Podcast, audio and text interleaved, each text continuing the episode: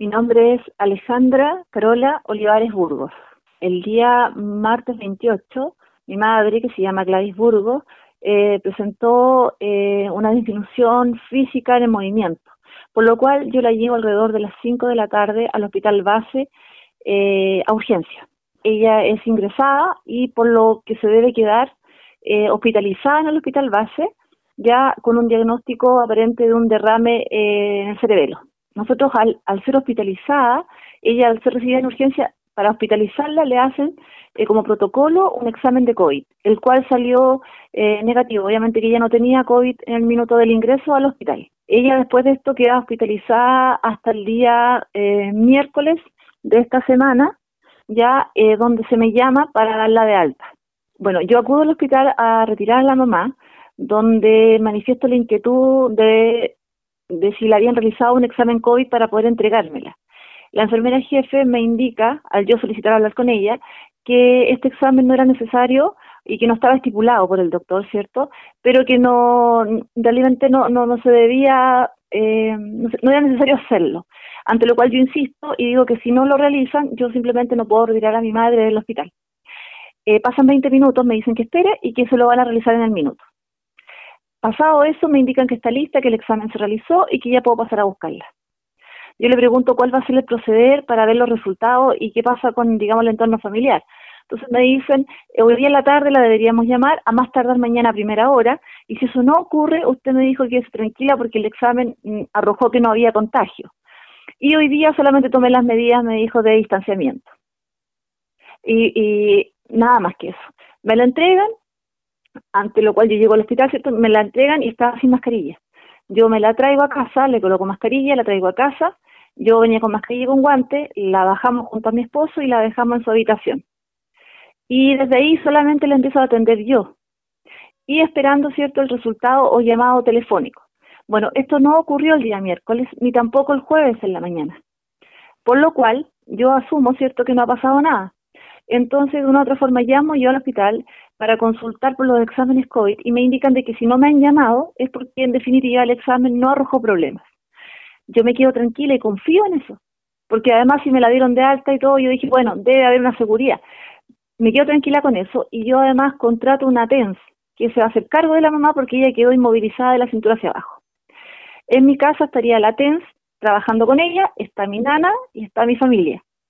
El punto es que toda esta gente que está involucrada, que a la que hago mención, yo me voy a trabajar fuera de la ciudad de Osorno, a mi empresa, y mi marido también sale. El día jueves en la tarde, a mí me avisan, alrededor de las 5 de la tarde, que mi madre es positiva.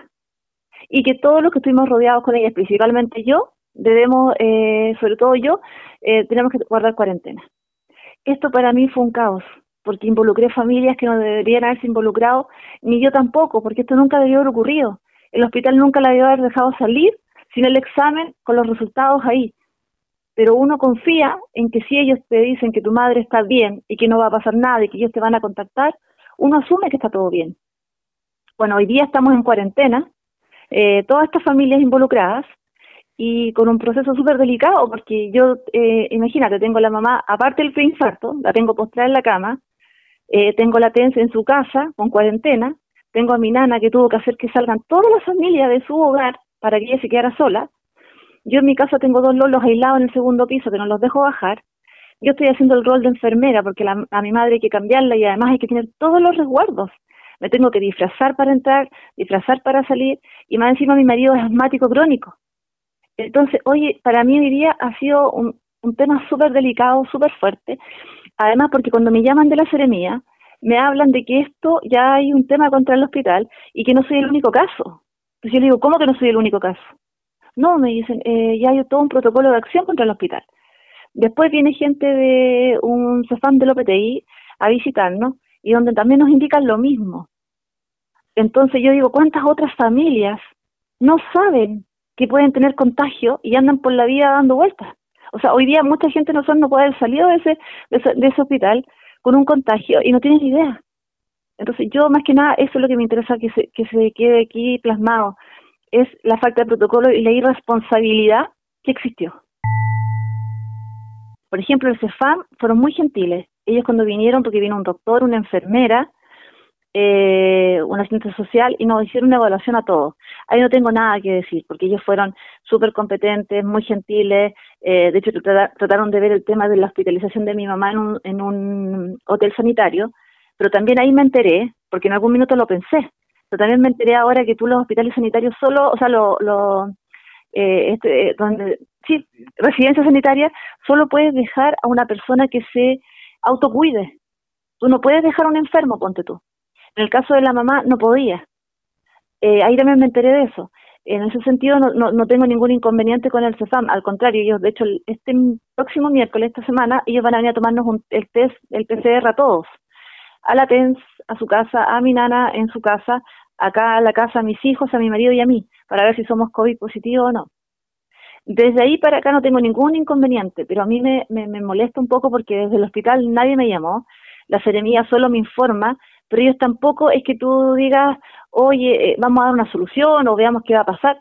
Es simplemente te informan y usted vea lo que hace.